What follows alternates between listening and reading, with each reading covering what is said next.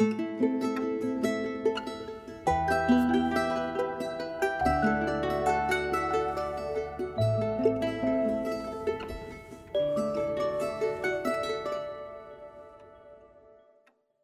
Sabbath as the weather begins to shift and the cool breeze of spring sways into the sweltering heat of summer. We pray that God's presence might ingrain itself in your heart in order to infect you with the warmth of His Spirit.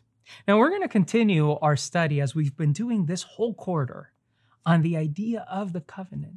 And you know what comes next. Before we open scripture, let's bow down our heads, close our eyes, and open our hearts to speak with our Jesus. Won't you pray with me?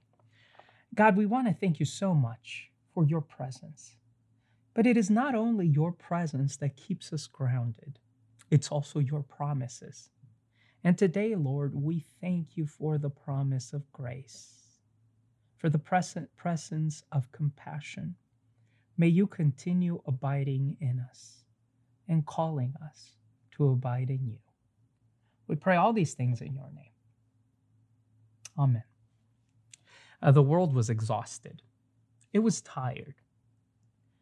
After all of the chaos and the bodies and the destroyed cities, after all of the young men who left home never to return, the civilians who were classified as collateral damage. And the summits, the summits in London and then in Germany, where the world was carved up and handed over to the victors. Oh, the world was tired. After we recognized that science could be used not only to herald in a new age of discovery and awe, but also incredible destruction the world was tired. It was tired, and so nobody thought much about the consequences. Those long consequences that would come with carving up what remained of our world, carving up nations and tribes, clans, and peoples, creating new borders, establishing new identities, and attempting to promote new senses of unity and nationalism when there, where there previously was none. And that's the story. And that's the story of how much of Europe and the Middle East was divided as Western powers came and created new borders post World War II. And to be fair, this was simply following the example given by colonizers the world over, by people who divided not on the basis of tribe or nationality, but rather on whim and whimsical. Think about the Belgians who divided the Congo into two regions and separated Hutus from Tutsis and then coalesced them with devastating results a mere 50 years later. Think about the, the coups and the political lack of stability in those regions of the world. Economist and sociologist William Easterly talks about the burdens we bear as victors, as responsible for creating artificial borders that separated people and how these creations continue to promote economic woes and political coups. And I think the reason, and I think if you would push Easterly and ask him why the West is to bear the burden, he would say, he would say that the reason is that we went into these former colonies without an idea of the language of the relationships, of the tribal alliances that had been forged centuries before. We came in not understanding the situation, not understanding the world or the economics. We came in and separated and attempted to regulate relationships without knowing the context. And that is why we bear the burden. But 2,000 years ago, 2,000 years ago, a man who came from Nazareth, birthed in Bethlehem, who had the bulk of his life and ministry in the racially diverse area of Galilee, also bore a burden, also delineated and demarcated lines and borders. Only instead of erecting walls, this man, this Jesus whom we all serve, came down to destroy and to tear down those artificial borders that had separated us. It is this Jesus who can do this with authority because he, in essence, recognized our language, our experiences, our customs, and our struggles. Unlike the colonizers after World War II and in the 19th century, Jesus Jesus begins his relationship not with exploitation, but with empathy. And that is what the covenant is really about. It's about God's gracious move that rejects exploitation and replaces it with empathy. Today, I want to invite you. I want to invite you to open your Bibles with me to the Gospel according to Matthew. We're going to look at chapter 5. We're going to look at the scene that Matthew begins to construct. Huh, the imagery is rich with pictures from the Old Testament. Again, Jesus is speaking from a mountain, and it is clear that Matthew wants to create this close relationship between Moses, who received the covenant at Sinai, and Jesus, who will deliver this covenant anew as a constitution of his kingdom of empathy. It is Jesus that ascends to the mountain as a lawgiver and descends with these words in verse 17 Do not think that I have come to abolish the law of the prophets. I have not come to abolish the, them, but to fulfill them. For truly I tell you, until heaven and earth disappear, not the smallest letter, not the least stroke of the pen will any will by any means disappear from the law until everything is accomplished. And so where does Jesus start with? As this new Moses, as a divine lawgiver, as one who begins to eh, and comes to exercise empathy, Jesus begins with hyperbole. In essence, Jesus is starting this excursus by saying, Up with law. The law is beautiful and it matters. Covenant continues. But then he proceeds to do something interesting. After this, this exercise in hyper, hyperbole, comprising verses 17 through 20, Jesus begins to give us not the letter of the law, but the spirit of the law. He does so referring to several things that were central to the Jewish understanding of covenant. He talks about murder, adultery, divorce oaths, the idea of retribution, and then then he gives us what appears to be this impossible ideal. I'm referring, of course, to the closing of this first section of the Sermon on the Mount, wherein Jesus says, Be therefore perfect as your Father in heaven is perfect. But if Jesus isn't descending from that mountain saying anything new, then perhaps it would do us well to begin to reimagine what the purpose of the covenant is. Jesus says, You have heard it said, but now I say unto you. Jesus talks about this invitation, not to rules and regulations, but to live a life of principle. Jesus will talk about, against the abhorrence of adultery and he will discuss divorce. But he will do so in order to remember that sometimes, even amidst our best intentions, exploitation is as part of human nature as breathing. And we people of faith know this well. You know, we people of faith often will use the covenant in order for to discourage others from a stat from experiencing intimacy with Christ. We will use the covenant in order to placate our feelings of guilt, or even worse, to push these impossible standards on people. and their spiritual life will bend and buckle at the weight of our expectations. All the while, people of faith are asking, well, where is the empathy? We people of faith ought to know.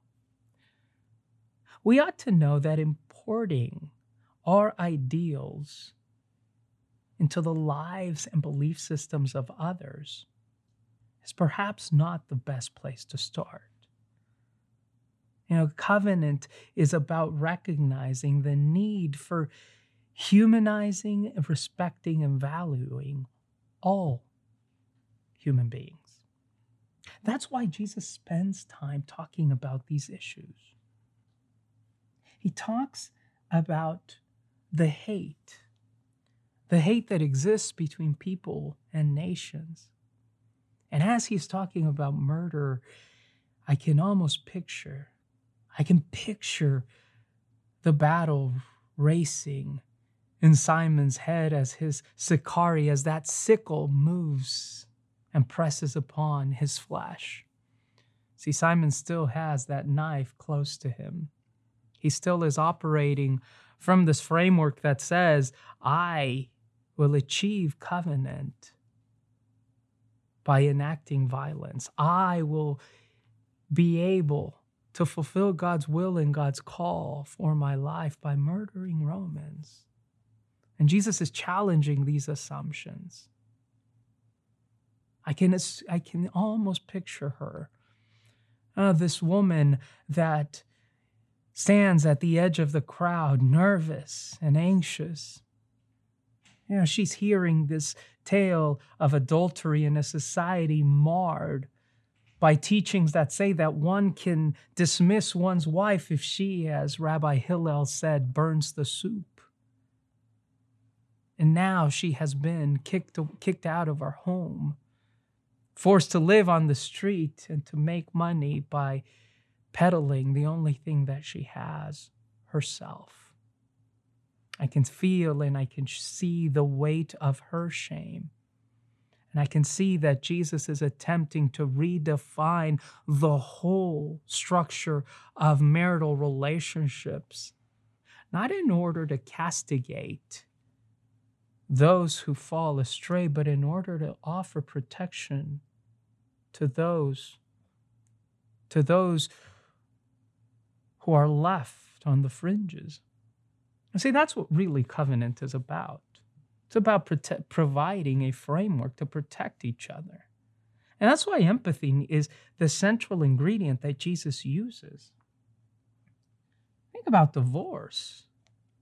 Think about divorce in a, in a culture and in a world where women can't own anything, where the only financial security they have is the bridal purse that has been paid to them by their husbands as they marry.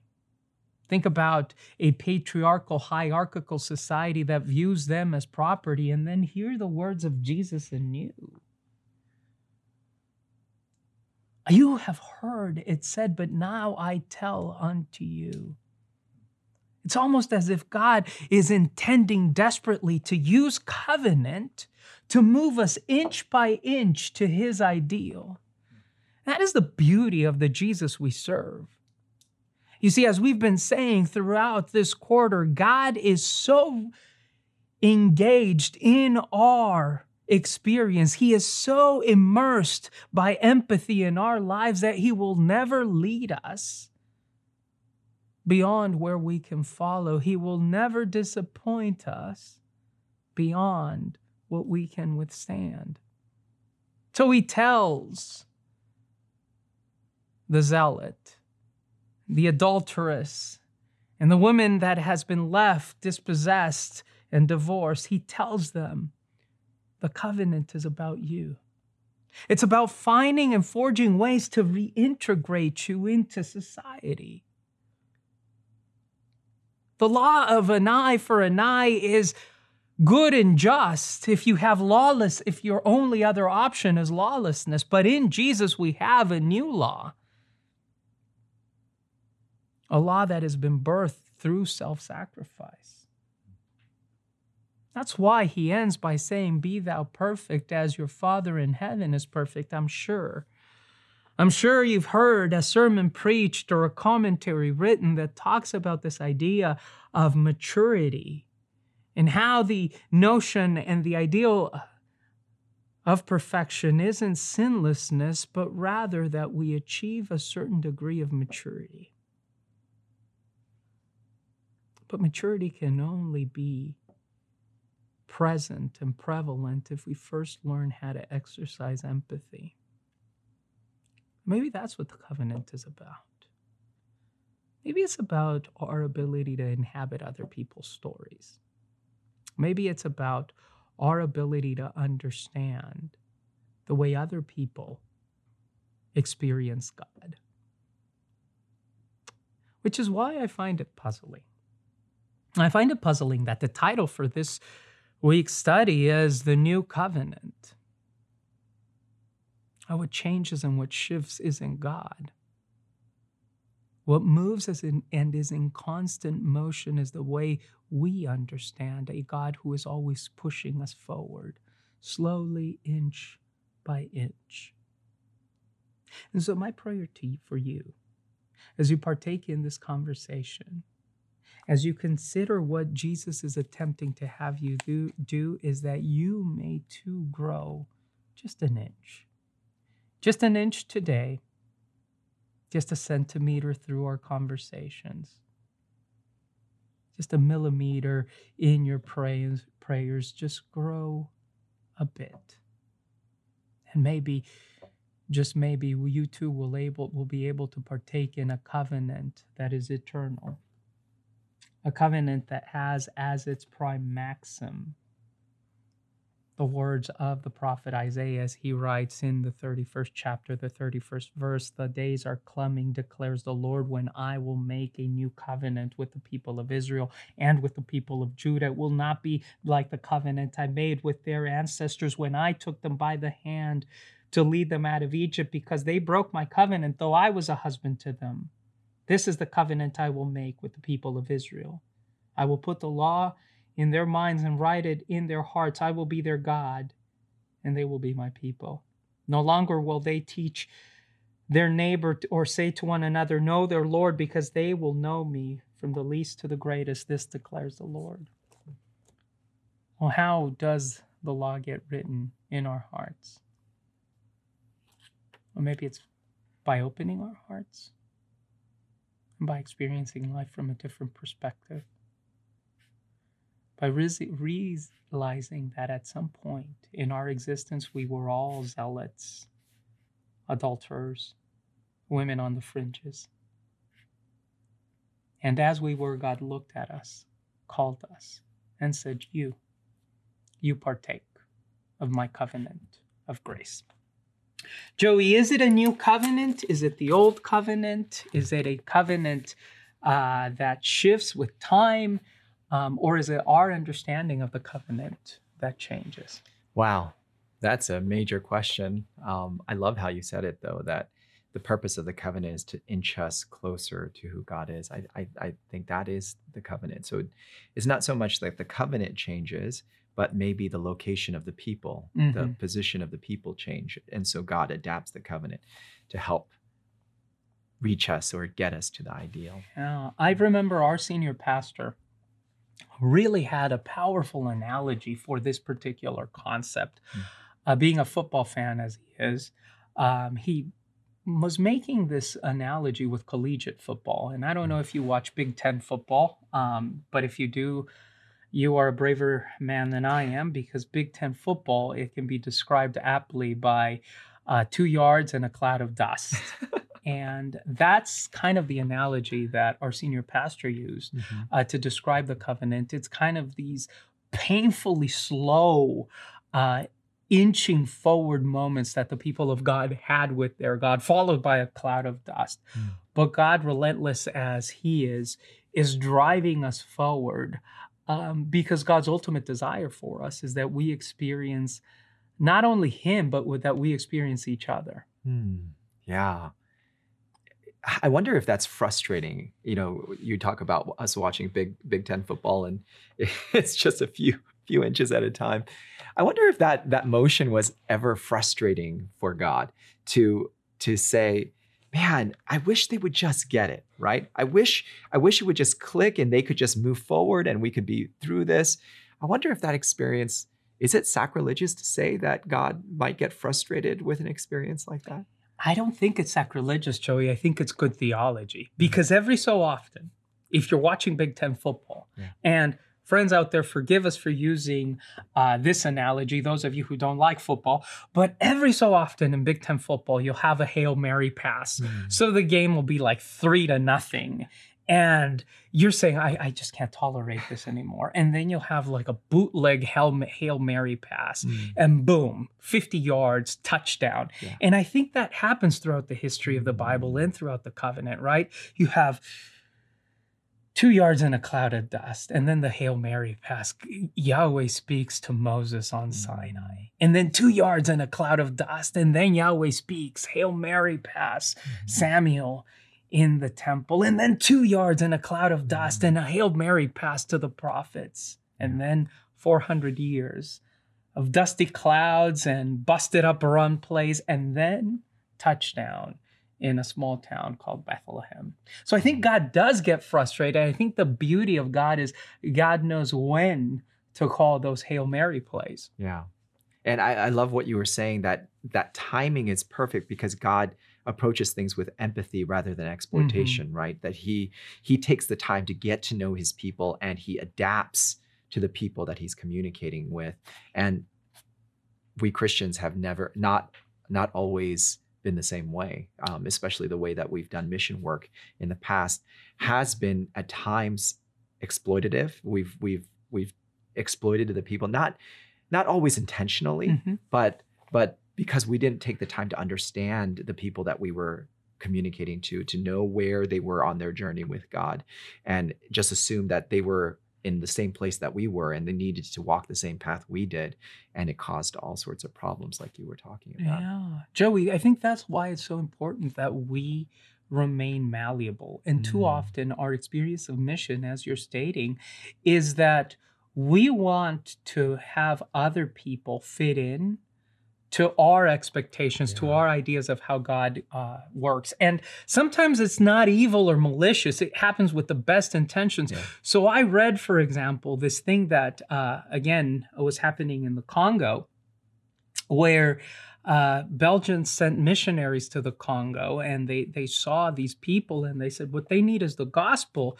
And so, much like uh, now on our Feed the Children campaigns, you had a campaign uh, where you could send money Mm. to the Belgian Congo or to any of the uh, colonies in Africa. And for the equivalent of five pounds, they would baptize this native with Hmm. your name. And so you had uh, a replica of you living in, in Africa um, with your best intentions. And then uh, the, the problem was that back in, uh, in Africa, Mm. Christianity was seen as a tool of exploitation Mhm. rather than an ex- expression of empathy. And I think that's what happens when we are too rigid. And I, I love the fact that Jesus in the Sermon of the Mount gives us, give us, gives us this perfect case study on how important it is to be malleable. He begins by saying, Up the law, up with the law. The law is great, but you have heard it said, Now I say unto you. Yeah. Wow. You know, that sort of reminds me of, you know, the, you can pay money and name a star after your loved one or something like Mhm. that. But I can't believe that they did that with people.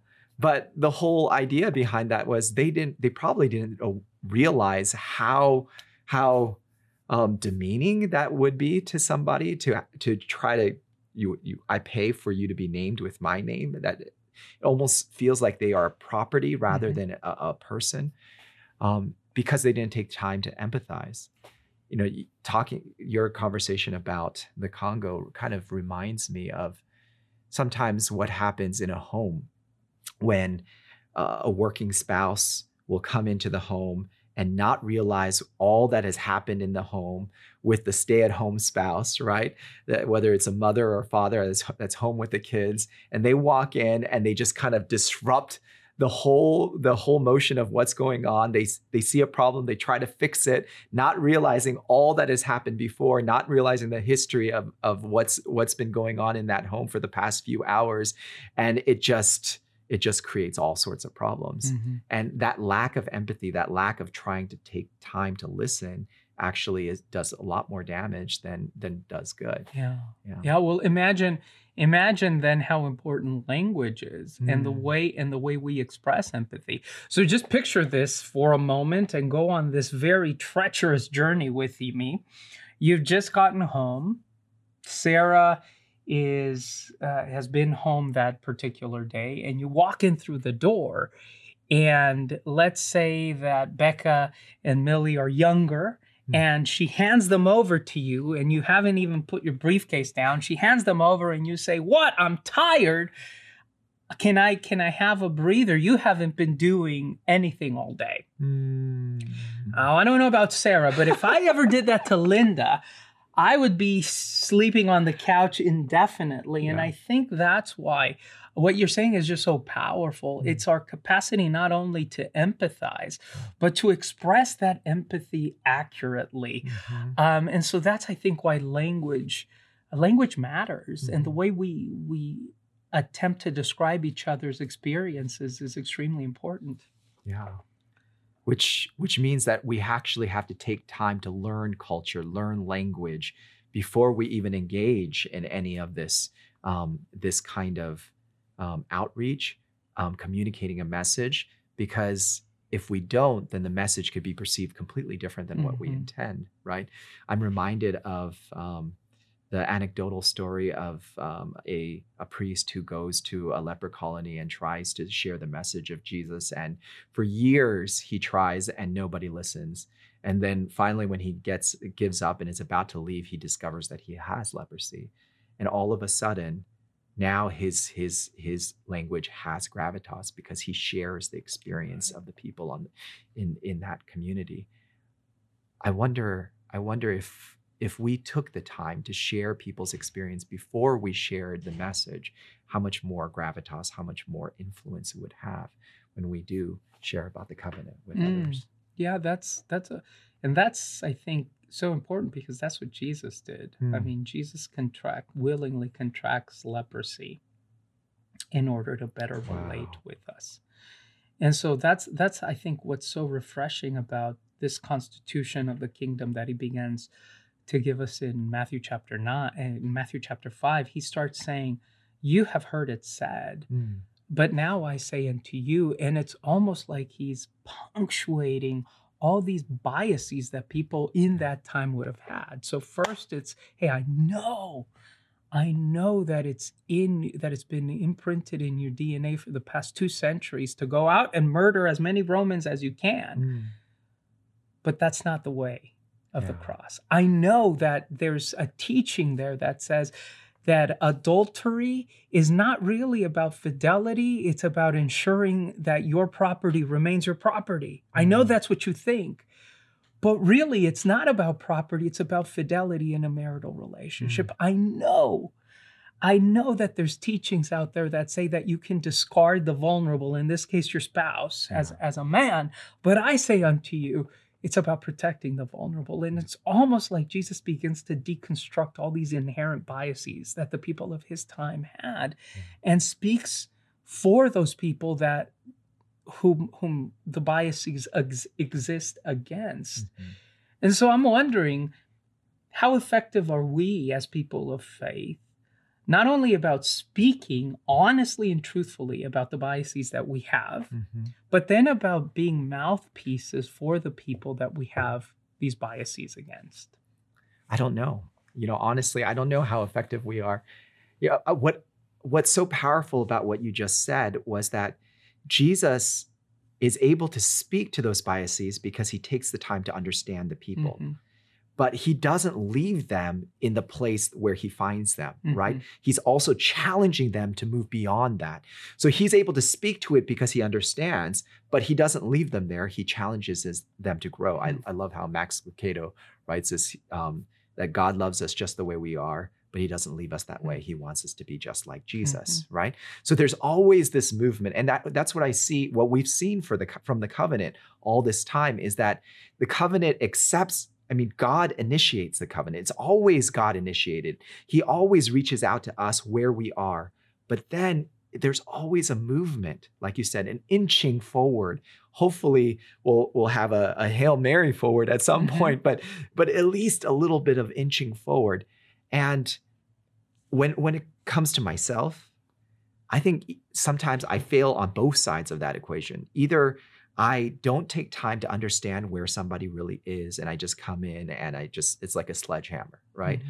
Or on the other hand, I'm so afraid of offending people that I don't say anything at all to challenge the existing culture and the existing place that people are in. And I think I fall on both sides of that. And that's what makes me less effective than Yeah. Jesus in, in reaching people. Well, that's so so well stated. I would like to posit that there's a third possibility or a third ditch that we fall into, and that is just taking a little bit about what you said. Notice that you you just shared Jesus recognized what people were, but ref- refused to leave them in that place. Sometimes it's so easy to criticize instead of construct. Yeah. So we are really good at diagnosing the problem. So you can see, for example, racial strife in Mhm. the country, and you can say, I am against that. Yeah. I am against this because it's antithetical to the gospel, or economic disparity, or um, the misogyny that is sometimes prevalent in our culture. We see that, and we're really good at diagnosing the problem and then criticizing whether uh, the world, or sometimes when it happens within our Christian Mm. structures, we're really quick to say, this is wrong. Where I find we have more challenges with is we are unable to allow this criticism to then be compelling enough to push us to Mm. create a vision that can replace the broken systems that we live in. Hmm. And so I would love us to hmm. get to the point where we are not only really good at diagnosing the problem, whatever hmm. that problem may be, and at saying, hey, we understand your suffering as uh, a minority or as an exploited person or as um, the member of a persecuted group. We understand what that feels like. Mm. But here's here's an alternative vision for your life. Um, I that's I think where I have the the biggest challenge. I think I we get really good at saying this is what I don't like. Mhm. Uh, we're we're maybe not as good as saying, well, this is what we would like to propose in order to replace it. Wow. Yeah, that's so true. We we can easily pick nitpick what is wrong, but we don't know how we don't even know what is right or what it should look like. Um, I think I'm reminded of how for many years we we would do study after study about why the young people are leaving Mhm. the church, right? And we became really versed in that. This is why the young people don't like the church. But we didn't really take the time to discover what do young people love about the church? Why why would they want to stay? Because just by taking away those things that they don't like doesn't mean that they'll actually be Mhm. compelled to stay, right? And so there there is this need to to not just do the negative study, but also the positive one where we discover we, where we cast the vision of why following Jesus, why being a part of this community that has lasted for centuries and, and millennia, why why that is such a necessary and powerful experience, Mm. life-changing experience. And sometimes we don't do that very well.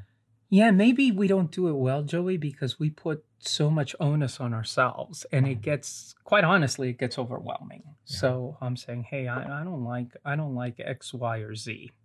Um, I remember uh, getting uh, invited to to play for for my alma mater, um, collegiate soccer, and this was our first season in Division Three uh, NCAA, and it was a fledgling program, and we were really understaffed, underfunded, et cetera, et cetera.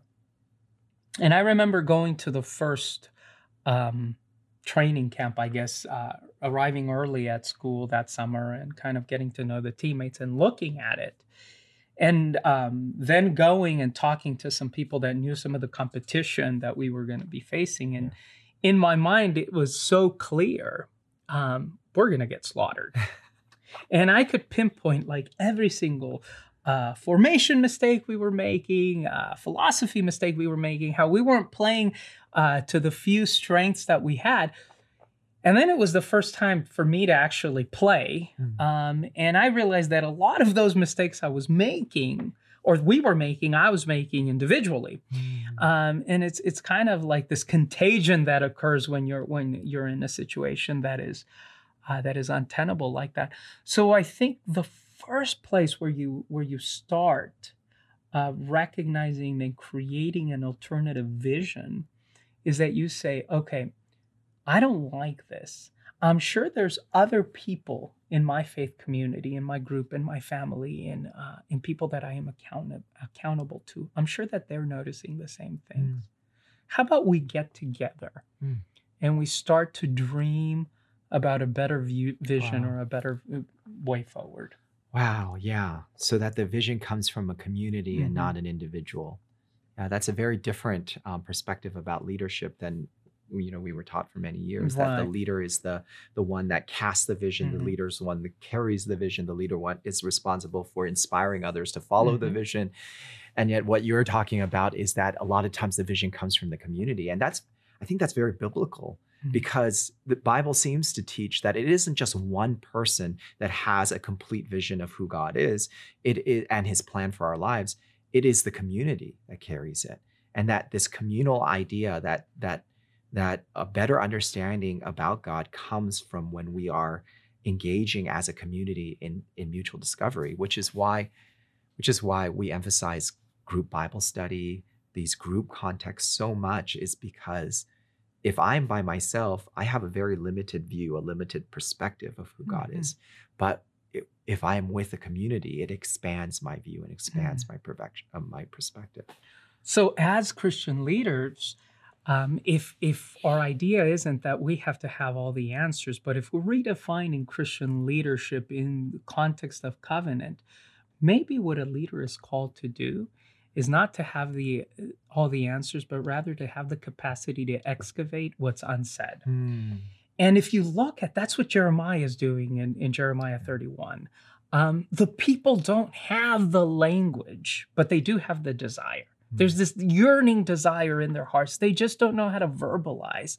And so Jeremiah living and experiencing, and not only experiencing, but being immersed in this in this deep, deep anguish and pain Mhm. that comes with the fa- with the communal failure of of the nation. Right? They've completely failed. Jeremiah knows that. He's empathized with that. He's experienced it. And because he's done these things, he can now excavate what is unsaid. Mm. And then he casts uh, this vision for covenant Yeah. that remained nameless. But then people began to read it and said, that's exactly what we need. Wow. So leadership is not so much about having the right answers, it's about asking the right Mhm. questions. You know, actually, if if you've ever led, um, and I know you have, a, a Bible study before, you know that it's not so much about having the right answers. Really, it's about drawing people in, like you said, excavating um, from the community uh, the answers because um, we are able to ask questions. And there's a term that's becoming popular. Uh, we used to think of um, cultural competency as as what the ideal was, right? That we would take take the time to learn other cultures so well that we would have competency in it. But that's starting to shift now to this term cultural, like you know, cultural humility, Mhm. right? So it's not this idea of trying to achieve perfection or trying to achieve a certain level of competency and then we're done, but all, that actually cultural competency comes from humility, from saying, you know what, I always have more to learn. I always have more to grow. So maybe we should approach the covenant the same way. We're not thinking of covenantal competency where we've achieved a certain le- level of perfection, but like you said earlier, that it's more about maturity, that it's more about humility. It's realizing that we have so much to grow and always seeing that we need to grow and we need to inch forward. Mhm. And that attitude allows us to ask questions instead of just always giving answers. And I think, at least a- as you're as you're talking about these spaces where where we have the capacity to ask probing and meaningful questions, I think the I can think about the best conversations that I've had on faith, or um, on sports or economics or politics. I think the best conversations that I've had on any wide range of issues are those in which there was no agenda Mm. that I had. So Mm. I hadn't prefabricated this agenda. I had said, okay, this person is really interesting. And I want to know what they believe. And our experiences are so much different that I, I kind of want to immerse myself in that experience.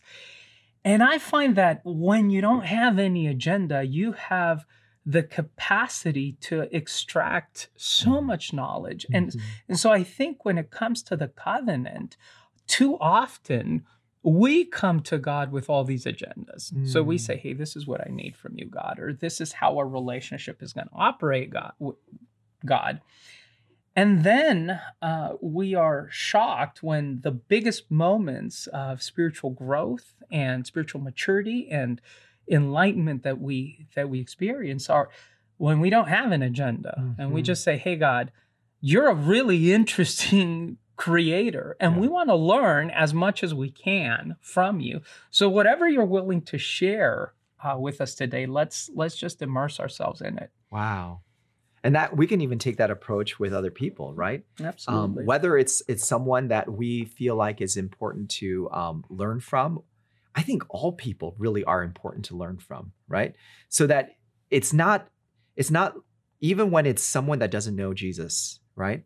It's not me converting someone, it's me having a conversation and trying to discover what God is already doing in their lives, right? So it's not it's not me the impetus is not on me to try to change the person, but just to learn and to grow and to fall in line with what God is already doing. And that means we need to excavate and we need to ask questions and we need to learn from that experience. Uh, you talking about the the best conversations that you had are ones where there's no agenda. I'm reminded of the conversations we often have with Zach, who's Mhm. behind the camera right now. Um, after our Sabbath school discussion is Yeah. over, and we just talk about life, we talk about podcasts, we talk about football, and they're so fun and we learn so much. And those of you that haven't had a conversation with Zach yet, who haven't had an opportunity to do that, I encourage you. If you get a chance, talk to him. He's a really interesting person, so much to learn from.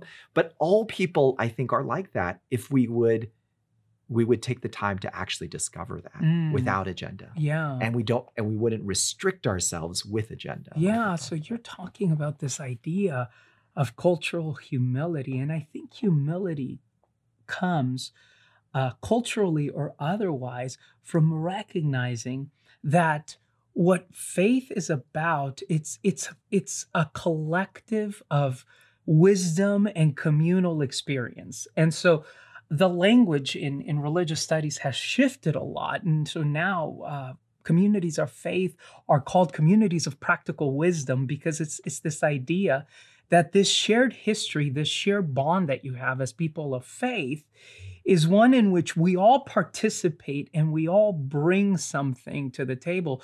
And so these very clearly demarcated lines that you used to have between, you know, clergy and laity or between leadership and non-leaders or between uh, professional uh, sages and non or, or whatever line is, is in your faith community has actually began to erode as we realize that the true wisdom, as scripture, by the way, stated Mhm. thousands of years ago, that in a community of counselors, Yeah. you find true wisdom. Oh, that's so true. And it, you know, it reminds me that some of my best experiences at the church have been on Sabbath mornings before first service. Mm. When we as pastors, we just walk through the sanctuary and have conversations with our members. And I learned so much about God from those experiences, from those conversations, just talking to people about life and about what God is doing in their lives. I learned so much. And so, yeah, that that line of pastor and, and uh, clergy and laity, it's it's not really there. God doesn't God doesn't treat us differently because one of us is a pastor and one of Mhm. us is a layperson, right? And so there is so much we can learn from each other if we would take the time to listen to one another. I, oh, Mm. that's so powerful. Mm, that's that's really well stated. Um, so think about Jesus. I think in in this particular context, and with that conversation kind of in the forefront of of your mind, here's Jesus. He comes down.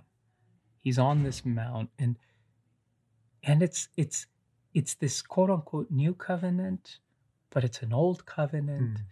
But it's a covenant that that is deeply entrenched in relationships Oh. and the capacity for empathy. It's a covenant that calls for humility. It's a covenant that does a lot of things. And I think we do a disservice uh, way too often to our faith mat- maturation when we try to legislate Mm. what a relationship with God Mm. ought to look like. Wow. Um, so I am, I, as I was thinking about this particular uh, lesson study and kind of how God is moving us or inching us forward, as we've stated, there's a tension there. Um, there's the tension between allowing for certain liberty and freedom for you to experience your own relationship with God without uh, somebody legislating it. Mm. But there's also the need for some unity Mhm. and some common threads that we all can agree upon. Is that tension also something that you're experiencing, or maybe is maybe it's just me? Yeah. You know, that's that's sort of like the conversation that we had at a staff meeting, right? When we were reading through the book of Acts together, um, about how these Jewish leaders, they're so trying to control um, the experience of what it means to follow God, that when they see this this new thing happening with Jesus, this new thing happening with Jesus' followers after Jesus is, you know, is, is crucified and resurrected and, and leaves for heaven, that that they they since it's out of their control, they feel a need to stop it, right? And as an administrator, I understand that impetus because there are times when I think when I see something that is outside of my control or outside of the bounds of what I think is acceptable Christianity or acceptable experience with Jesus, there is there is a desire to put a hold on it. Mm-hmm. Um, but what we often see in scripture is that God often operates outside of the establishment Mhm. and out of side of the institution. So sometimes when we do that, we can put a kibosh on what God is trying to do. So I try to be sensitive to that. But on the other hand, as a leader in the church, I also feel certain a certain level of responsibility to protect our members, to protect people from from things that could be destructive, from ideas and and and and ways of thinking about who God is that could be destructive, practices that could be destructive. So, how do I balance those two? How do I, um, as a leader, fulfill my responsibility of protecting um, God's flock, but also at the same time, um, I I allow enough freedom, or I I'm open to enough freedom so that God can move in ways that Mm. are unexpected to me. Yeah, Very that's a really good question. Now, you love administration, um, and so you you obviously have have a gift to look at structurally what are some of the pitfalls. Um, in in my mind, um, I I say, okay, well, theologically, can we construct a theology where we are being faithful shepherds? Mhm. And that doesn't mean just pastors, that means anyone who's engaged in Christian mentorship. How can I remain as a faithful shepherd um, while also uh, allowing for the Spirit to move freely? And Joey, I, I know you and I um, kind of, because we're, we're living and, com- and conversing off air about Acts a lot, I know you and I kind of uh, began to find maybe some answers to that question in how uh, the early church dealt with discrepancies. Mm. Uh, the early church dealt with with disagreements, and that was, uh, as Gamaliel said, if it's of God, then we can't stop it. If it's not of God, it'll fail. And I think the church takes that that particular premise um, in saying, look, we are going to we are going to allow uh, for as much freedom as we can, um, while because the risk of going against God's spirit Mm. is one we don't want to run. Yeah. Um, but we also need to be present and part of the conversations Mm. So that we make sure that as we are allowing this freedom, we are also attaining consensus as to what the freedom ought to look like. And so Mm. when you're thinking about how how the early church dealt with with their conflicts as theologians, as pastors, as preachers, as administrators, Yeah. um, the way in which they did it was they said we're gonna we're gonna allow freedom. Freedom is going to be our primary principle, but we are going to make freedom uh, an exercise in communal participation, Yeah.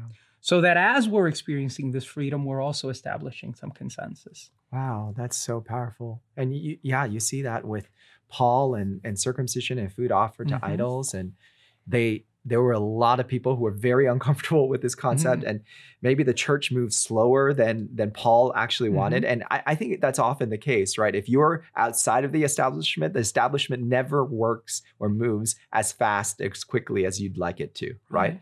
and yet paul doesn't abandon it he stays remain he remains connected to it um, still pushing and pulling and prodding and you know stirring things up raising the heat like we've talked about and eventually it comes to a consensus so there there is some power in that do you think though there's any space for church discipline is there any space where the church as a community can say no this is too far this is this is not of god and and identify that and and discipline it Mhm. I, I mean i think of ananias and sapphira Mm. for an example right Yeah. and and you could say i guess we could say that it was actually the holy spirit that stepped in rather than than the community that stepped in. I mean should is that what we should wait for? Should we wait for the holy spirit to step in or?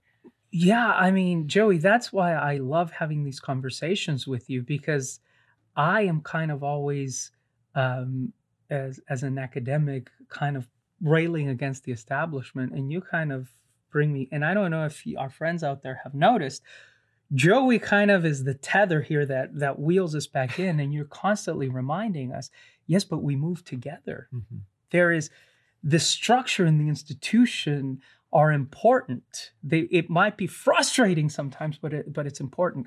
I think there is. I think there needs to be space for for discipline, right? Mm.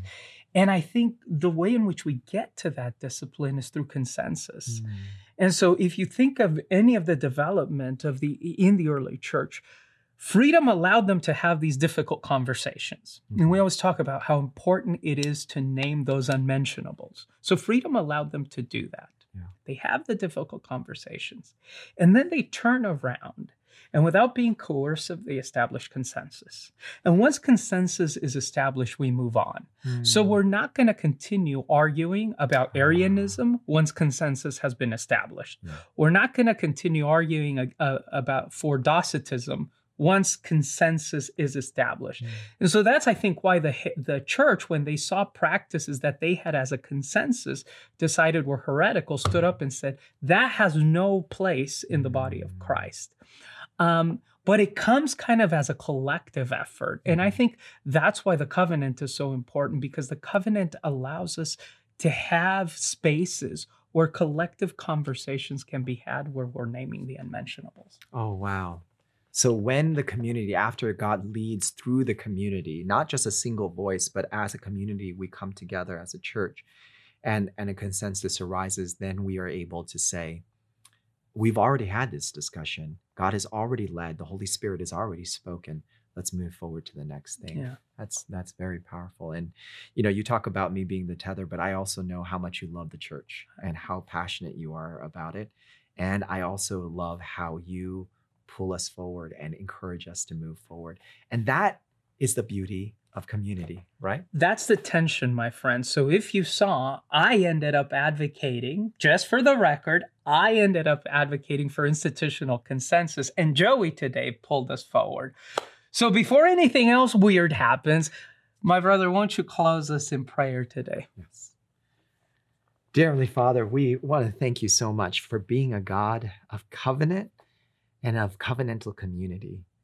Um, that you did not create us as just individuals, but as a part of a, a community of people, a community of people that begin with you, the Trinity, the Godhead. And, and from that, you grow this beautiful community where we are not left to discover you on our own, but to learn from each other and to grow together. And so we ask that you help us to have humility to listen and to learn from you and from those who are on this journey with us, is our prayer. In Jesus' name, amen. Amen. So, can we invite you on this Sabbath to covenant and have a conversation? That might be the way in which you grow and you discover something new. May God richly bless you.